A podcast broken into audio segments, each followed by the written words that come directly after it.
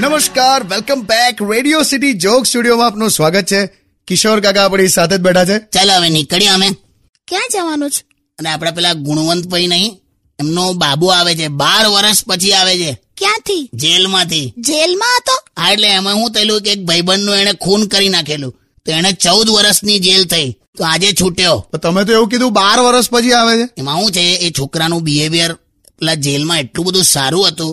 કે સરકારે બે વર્ષ એના ઓછા કરી દીધા સજાના જેલમાં બધાને પાણી પીવડાવે ખુરશી ટેબલ ખાટલા બનાવતો હતો અને કચરા પોતું કરી નાખે કોઈની હાથે બબાલ નહીં શાંતિથી ચોપડી વાંચે એટલે ટૂંકમાં બહુ સાર આમ એણે સેવા બહુ કરી વાવ આવો સંસ્કારી છોકરો ભગવાન બધાને આપે આવું બોલાય અલા ખૂન કરેલો જેલી ભૂલી જવાનું હાલો નહીં સોરી આ દેશમાં આ જ તકલીફ છે આપણે ભૂલી બહુ જલ્દી જઈએ છે. ચાલ છોડ જય Shri Krishna yes stay tune with Radio City 91.1 Undian. Radio